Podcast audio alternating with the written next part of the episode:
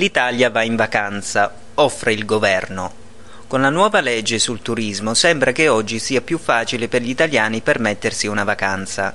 Infatti, basandosi sul reddito dei singoli e delle famiglie, lo Stato italiano concederà il cosiddetto prestito vacanze a coloro che per mancanza di mezzi economici non vanno in vacanza. Le ipotesi prevedono che il prestito non supererà i 2 milioni di lire e potrà essere rimborsato in tempi lunghissimi a tasso di interesse bassissimo.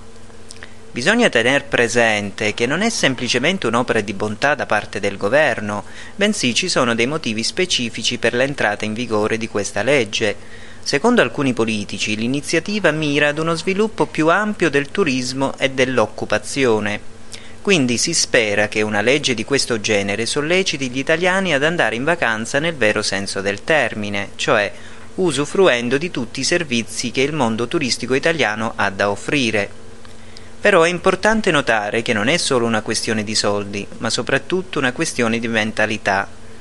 Tanto è vero che quella metà degli italiani che va in vacanza, il più delle volte evita gli alberghi e trascorre le ferie a casa dei parenti o degli amici, Tale iniziativa potrebbe essere molto utile per i giovani che vogliono studiare all'estero o per i viaggi organizzati per gli anziani. Il proverbio dice paese che vai, usanza che trovi, e l'usanza degli italiani sembra essere quella di passare le ferie a casa propria o a casa di qualcun altro, ma raramente in albergo.